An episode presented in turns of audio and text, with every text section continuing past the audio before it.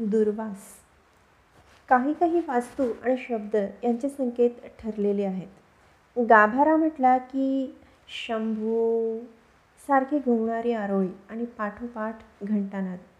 Share बाजार म्हटलं की आपोलिधो शाळा. शब्दाबरोबरच सांघिक आवाजातले पाढे असे काही संकेत आहेत. तीच बाब हॉस्पिटलची. वासाबरोबरच काही शब्दांचं आणि हॉस्पिटलचं नातं पक्क आहे. त्यामुळेच you bastard bloody fool swine अशा शिव्यांचा भडीमार ऐकताच मी कॉटवर अर्धवट उठून बसलो.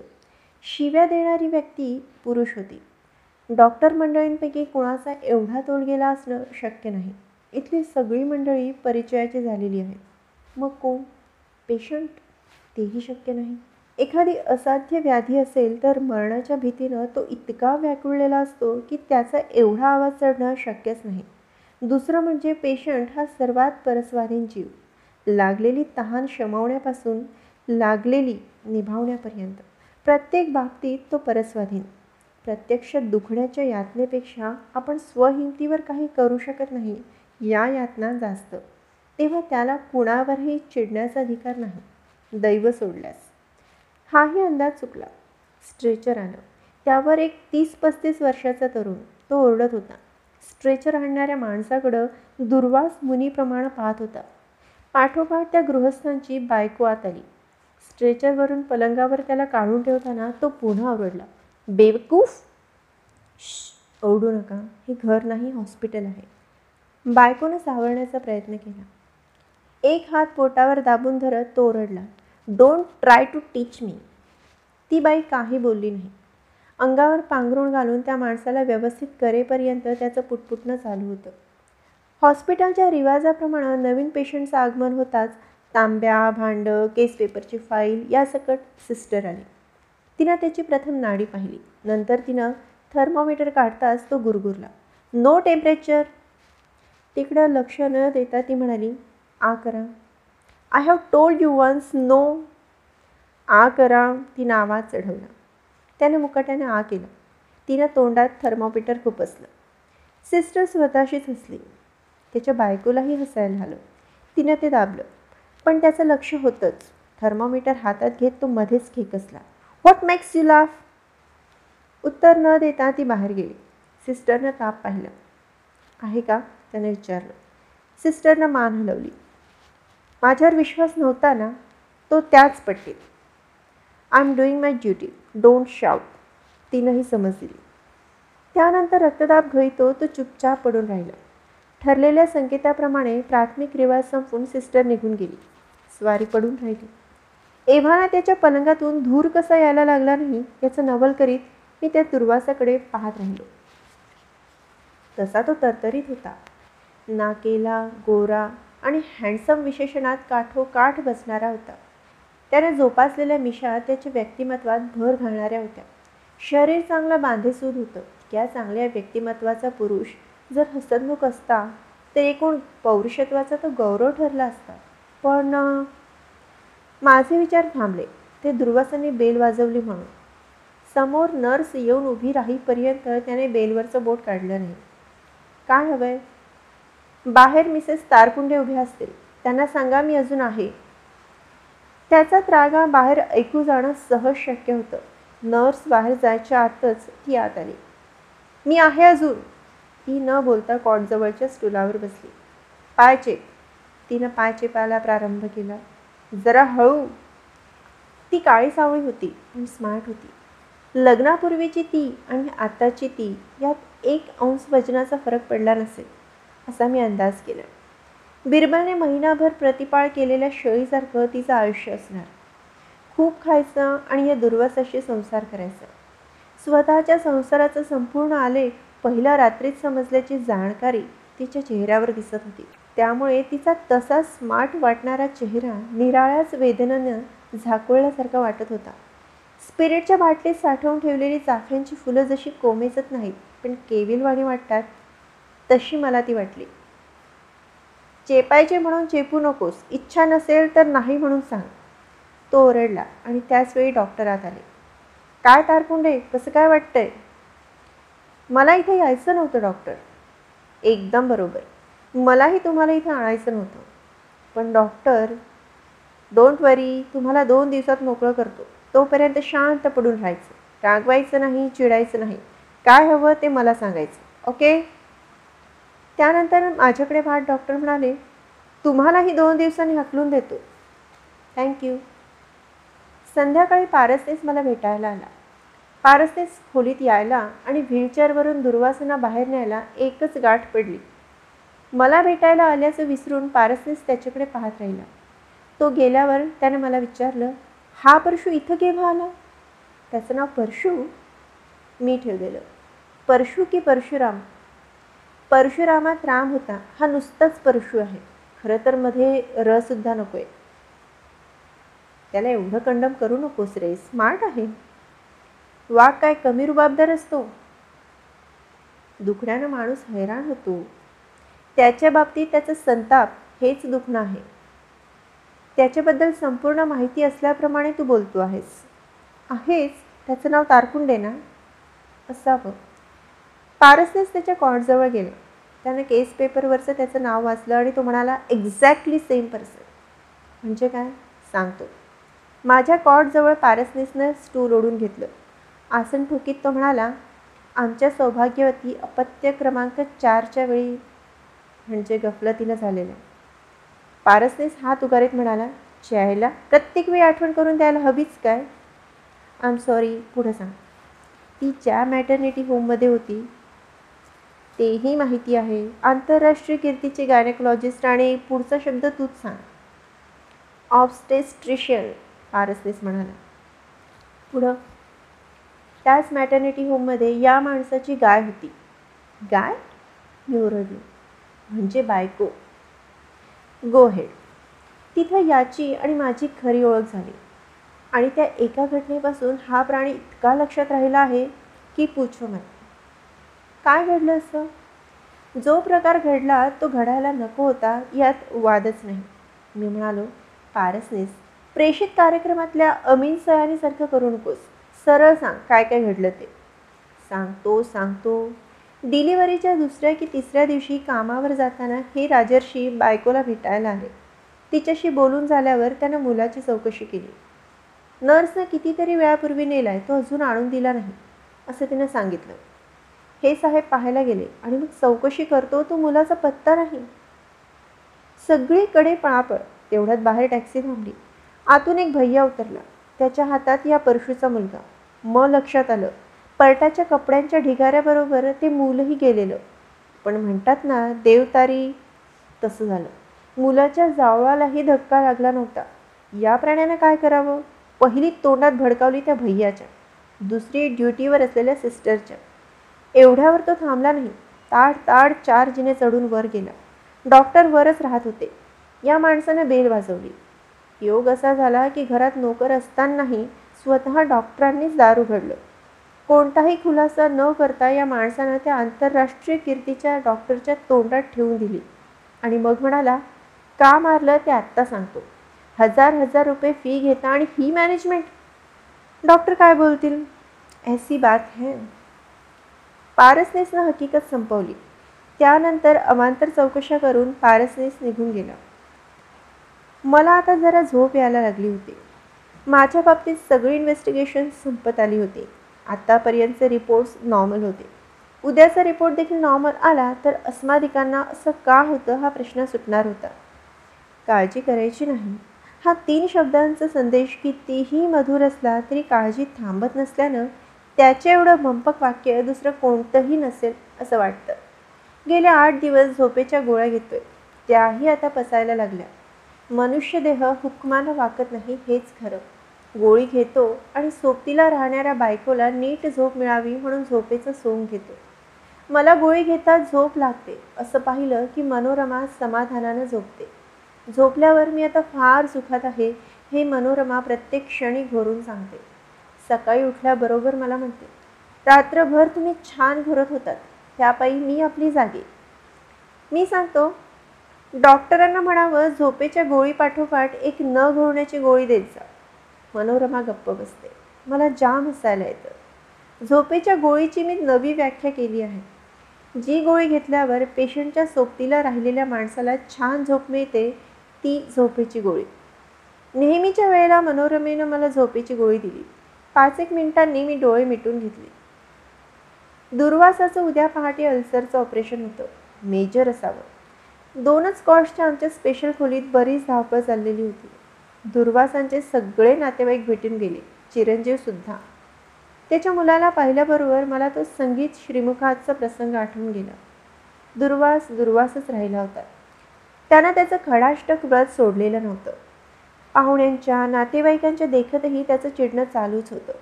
वडीलधाऱ्यांपैकी कुणीतरी म्हणालं देखील श्रीधर तू हा आक्रस्ताळी स्वभाव सोडून दे. बऱ्याच वेळानंतर म्हणजे रात्री नऊच्या सुमारास वर्दळ संपली. खोलीत दुर्वास त्याची बायको रजनी मनोरमा आणि झोपेचं सोंग घेतलेला मी. मघाशी आलेल्या नातेवाईकांपैकी कुणीतरी हाक मारली तेव्हा त्या स्पिरिटमधल्या चाफ्याचं नाव रजनी आहे हे समजलं. सगळे गेल्यावर ती म्हणाली आज आमच्या पळापळीमुळे तुमच्या मिस्टरांना झोप नाही. असं तुम्हाला वाटते पाच मिनिटांपूर्वीच मी त्यांना गोळी दिली. लगेच घोरायला लागतील. मी येणारं हसणं प्रयासानं दाबलं आणि तेच बरं झालं. दुर्वासाला झोप लागली होती. त्यांच्या दृष्टीनं मी झोपलेला. रजनी मोकळेपणानं बोलायला लागली. अशा मोकळ्या गप्पांची तिला या क्षणी फार गरज होती. ती आता सगळं सगळं बोलणार हे मी एका वाक्यावरून जाणलं. आणि जाणीवपूर्वक जागा राहिलो. तुमच्या मिस्टरांना काय होतंय? मनोरमेने विचारलं. ओढवून घेतलेलं दुखणं. याच वाक्यावरून मी पुढचा प्रवास ओळखला. असं का म्हणता? दुसरं काय म्हणू? गेल्या दोन दिवसात तुम्हाला सगळं दिसलंच आहे. काही काहींचा स्वभावच तसा असतो निवळतील. कशावरून? ऑपरेशननंतर निवळतील. मनोरमेने एक पोकळ आधार दिला. तिनंही तो जाणला. ती म्हणाली ऑपरेशन पोटाचं आहे डोक्याचं नाही. तुम्ही धीर सोडू नका. मी डोळे किलकिले गेले मनोरमेच्या वाक्यावर रजनी नुसती हसली. मनोरमासुद्धा समजून म्हणाली या सांगण्यात काही अर्थ नाही हे मला समजते पण दुसरं काय करणार? दोघी गप्प बसल्या. रजनीनं स्वगत सुरू करावं तशी सुरुवात केली. लहानपणी एका जादूच्या अंगठीची मी गोष्ट वाचली होती. ती अंगठी बोटात घातली म्हणजे समोरच्या माणसाच्या मनातले विचार आणि स्वभाव तंतोतंत समजायचा. त्या गोष्टीतल्या मुलीचं नावसुद्धा रजनीच होतं. खूप दिवस मी स्वतःला त्या गोष्टीतली रजनी समजत होते. दादांच्या मागं भुणभुण लावून मी स्वतःला अंगठी करून घेतली. खुळ्यासारखी मी त्या अंगठीची पूजा करीत असे. बोलता बोलता ती थांबली. स्वतःशी हसली आणि म्हणाली सगळाच खुळेपणा. आता हसायला येतं आठवलं की. मला मध्येच बोलावं असं वाटलं. पण तो काळ त्या वेळात किती झकास गेला असेल? स्वतःला सावरायला मला त्रास झाला. त्या अंगठीचं पुढे काय झालं? मनोरमेनं मुलाखत टाईप प्रश्न टाकला. मला राग आला. मुलाखत हा प्रकार मला मुळातच बोगस वाटतो. बोलणाऱ्या भाबडेपणानं भारावून जेव्हा मर्मबंधातलं काही सांगू लागतो तेव्हा मुलाखत घेणाऱ्याच्या डोक्यात छापलेला पुढचा प्रश्न तरी असतो किंवा कॉलमची लांबी. बोलणारा कवितेत गेलेला आणि विचारणारा गणितात. म्हणूनच मुलाखत संपली रे संपली की गणितातल्या उत्तराच्या कंसाप्रमाणे मुलाखत घेणारा कंस म्हणतो वेळ छान गेला. मनोरमेच्या जागी मी असायला हवा होतो. रजनीबरोबर तिच्या अंगठीचा गाभारा मी तरल धुपाच्या वासानं भरून टाकला असता. मुलाखतीतून गुजगोष्टीत गेलो असतो. एखाद्याला बोलतं करायचं ठरवलं म्हणजे काय करावं लागतं? सहप्रवास करावा लागतो. ऐकणारा म्हणजे साधा फुगा आणि भारावून बोलणारा म्हणजे गॅसचा फुगा. गुंगीत नशेत जास्त जास्त तरल वातावरणात चढणारा. या दोन फुग्यांमध्ये संवाद होईल का? मी मुलाखती वाचत नाहीत. त्याचं कारण हेच आहे.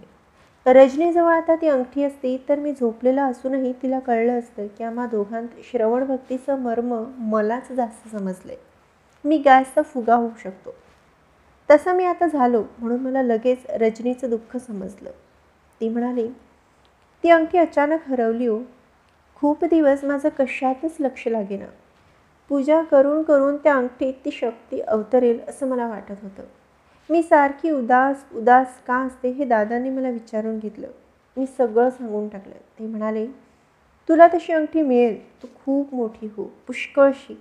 मानसशास्त्राचा खोल अभ्यास कर. अंगठीची मग गरज वाटणार नाही.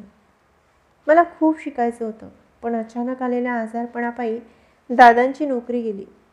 जबाबदाऱ्या कमी करायच्या म्हणून माझं लग्न मॅट्रिकनंतर लगेच जमावण्यात आलं. मधल्या काळात दादांच्या आजारपणात मी अंगठीचं दुःख विसरले होते.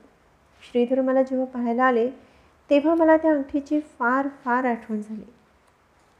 तुमचं मग लग्न झालं नसतं? यांच्याशी नक्कीच झालं नसतं. इतकंच काय मी कुणालाही या माणसाशी लग्न करू दिलं नसतं. पाप पुण्याचा विचार न करता प्रत्येक मुलीला सावध केलं असतं. रजनी त्वेषानं म्हणाली तसं जर असतं तर जगात लग्न झालीच नसती. नुसतं बघून आणि चार मामुली प्रश्न विचारून लग्न जमवतात. हेच बरं आहे की नाही? मनोरमेने चांगला प्रश्न विचारला. मी याचं योग्य उत्तर देऊ शकणार नाही. कारण मला काय सहन करावं लागत आहे याची तुम्हाला कल्पना येणार नाही. जे दुःख केव्हा तरी संपणारं असतं तेच दुःख माणूस सहन करू शकतो. ज्या दुःखाला किनारा असतो तेच दुःख भोगून पार करता येतं. रजनी इतकं सुरेख बोलली की झोपेचं सोंग झुगारून दाणकन दाद द्यावी असं वाटलं त्या मोहावरही मी मात केली. तुम्ही खरंच इतक्या निराश होऊ नका. एखाद्या नाजूक प्रसंगी माणूस काट टाकावी तसा बदलतो. तो क्षण उगवेल असं मला वाटत नाही. त्यांचं काय म्हणणं असतं? ते जर मला समजलं असतं तर उपाय करणं सोपं होतं. काही माणसच येत नाही. ऑफिस नोकरी ठणठणीत आहे पगार चांगला आहे. आर्थिक विवंचना असती तर मी एव्हाना जीव दिला असता. कामावर जातात पण तिथंही हाच प्रकार चालू असतो. परवा तर हाताखालच्या माणसावर चक्क हात उगारला. असं? प्रकरण वरपर्यंत गेलं असतं तर बदली झाली असती. पण माणसं समजूतदार आहेत म्हणून निभावलं. घरी दारी वागण्याची एकच तऱ्हा. घरातली इतर माणसं काय म्हणतात? माझ्या माहेरचं कोणी फिरकतच नाही. त्यांच्या घरातल्या माणसांना सगळंच माहीत आहे. त्यांना सगळ्यांना माझी कीव येते. त्याचाही मला त्रास होतो. मिस्टरांना ते खपत नाही म्हणून ना? मी त्यांचा विचारच नाही करत. हातीपायी धडधाकट असलेल्या माझ्यासारख्या बाईला आपण कायम दयेचा विषय व्हावं हे आवडत नाही. मनोरमेनं मग काही विचारलं नाही. श्रीधरच्या अंगावरचं पांघरुण मध्येच रजनीनं सारखं केलं. विचारणं बरं नाही तरी विचारते. मला काही वाटायचं नाही. सगळी उत्तरं तयार आहेत. त्याचप्रमाणे प्रश्न कोणते येतील याचाही अंदाज आता बांधू शकते. घरातल्या सगळ्या मोठ्या माणसांनी एकदा एकत्र यावं असंच ना? मनोरमेनं मान हलवली. मी हळूच पाहिलं. तेही प्रयोग झालेले आहेत. रजनीचं काय चुकतं असा प्रश्न कोणीही विचारला तर ते सरळ उत्तर देऊ शकत नाहीत. मग गप्पच बसतात. घुम्यासारखे. त्या तशा बैठकीनंतर सात आठ दिवस बरे जातात. नंतर पुन्हा मूळ पदावर येतात. परिस्थितीचा अंदाज घेऊन मनोरमा म्हणाली असं असेल तर एकच उपाय आहे. घटस्फोट ना तोही मिळायचा नाही. तुझी मला मुळीच गरज नाही. असं दिवसाकाठी पन्नासदा ऐकवतील पण घटस्फोट देणार नाही. शिवाय आपले कायदे फार वाईट आहेत. नवरा किंवा बायको व्याभिचारी असेल तर नपुंसकत्व असेल तर अशा रोकटोक कारणासाठी मायबाप सरकार आपली सुटका करतं. नवरा खूप तापट आहे. या एकमेव विधानावर कशी सुटका होणार? ज्या दुःखाची जात ठरवता येत नाही ज्या संकटांचं रूप नावात व्यक्त करता येत नाही ते जास्त भीषण असतं. हे कायद्याला केव्हा कळणार? हिंमत असेल तर बदनामी पत्करायची आणि घर सोडायचं. हे धाडस कोण करणार? प्रश्न खरंच ज्वलंत होता. त्याला उत्तर नव्हतं. उत्तरादाखल प्रतिप्रश्नच होता. तो मनोरमेनं विचारला काय करायचं ठरवलं आहे तुम्ही?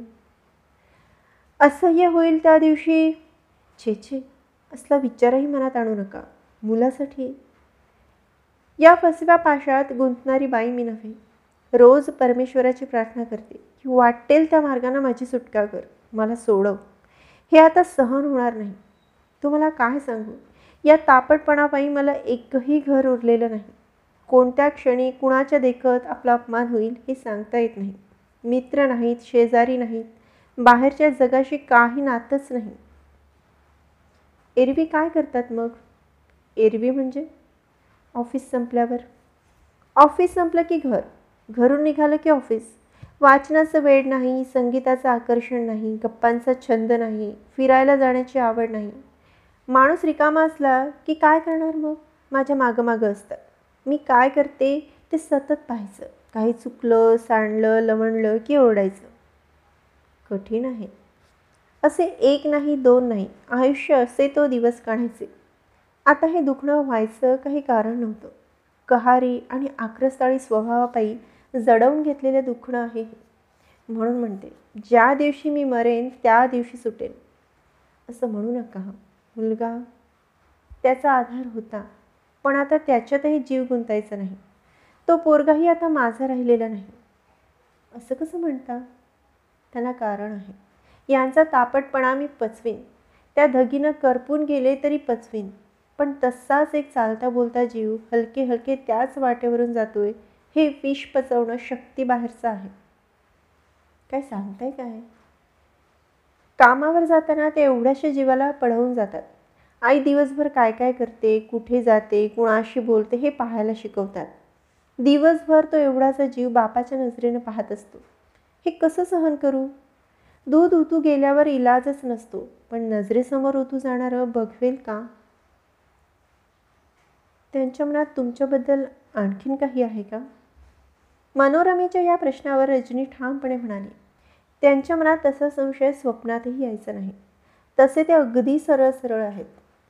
नवल आहे मग. संगती लावणं कठीण आहे. रजनी पुन्हा स्वगताच्या स्वरात म्हणाली संगती माझ्यापुरती मी लावलेली आहे. माणसाला काही ना काही छंद हवा स्वप्न हवी पुरी होणारी किंवा कायम अपुरी राहणारी. त्यातून तो स्वतःला हरवायला शिकतो सापडायला शिकतो. हे हरवणं सापडणं प्रत्येकाचं निराळं असतं. पती पत्नीचं एकच मत असलं तर संसारात स्वर्ग निर्माण होतो. तसं नसेल तर ते एकट्याचं असावं. हे त्यांच्या बाबतीत घडणार नाही. मग रिकाम्या मिळणाऱ्या वेळेचं काय? तो वेळ सैतानाचा त्यातून मी सुटेल असं मला वाटत नाही. रजनीची कहाणी एवढीशीच होती पण तिला शेवट नव्हता. हे त्या कहाणीचं दुःख होतं. मानसशास्त्राचा कोर्स करूनही इथं उपयोग नव्हता. या पोरीला ती अंगठीच मिळायला हवी होती. खरंच हिची सुटका कोण करील? कशी करील? उद्या सकाळी या दुर्वासाचं ऑपरेशन आहे. त्यानंतरचा विचार भयानक होता. पण तो मनात आला होता. त्याचं अस्तित्व नाकारणं शक्य नव्हतं. हे ऑपरेशन फेल झालं तर? रजनीच्या मनात एवढा भयान विचार आला असेल का? वाटेल त्या मार्गानं सुटका हवी असं मघाशी ती म्हणाली. वाटेल त्या. शब्दाच्या यादीत हाही उपाय असेल का? पहाट झाली आणि पळापळीला प्रारंभ झाला. मी अर्धवट जागा अर्धवट ग्लानीत काही हालचाली समजत होत्या काही नव्हत्या. मध्येच केव्हा तरी त्याला कुणीतरी इंजेक्शन दिलं. मध्येच कुणीतरी तिला धीर देत होतं. मध्येच कुणीतरी रजनीची एका फॉर्मवर सही घेतली. मध्येच जाग आली तेव्हा तो कुणावर तरी खेकसत होता. मध्येच केव्हा तरी स्ट्रेचर आला आणि मग खोली भयान शांत झाली. मला मग डोळा लागला. एक भयानक पण मी ठरवलेल्या स्वप्नानं मला जाग आली. श्रीधरचा संपूर्ण देह लाल शालीनं झाकलेला होता आणि मान खाली घालून सर्जन रजनीला सांगत होते we tried our level best मी खडबडून जागा झालो आणि समोरचं दृश्य पाहून शर्मिंदा झालो. खोलीचं दार लावलेलं होतं खोलीत मी एकटाच. तिच्या दृष्टीनं गाळ झोपलेला म्हणजेच खोलीत ती एकटीच. खोलीभर उदबत्तीचा धूर पसरलेला. श्रीधरच्या पलंगावर एक शंकराची तस्बीर. त्या तसबिरीसमोर वाकलेली रजनी चेहरा व्याकुळ आणि तोंडानं जप. देवा त्यांना वाचव त्यांना वाचव.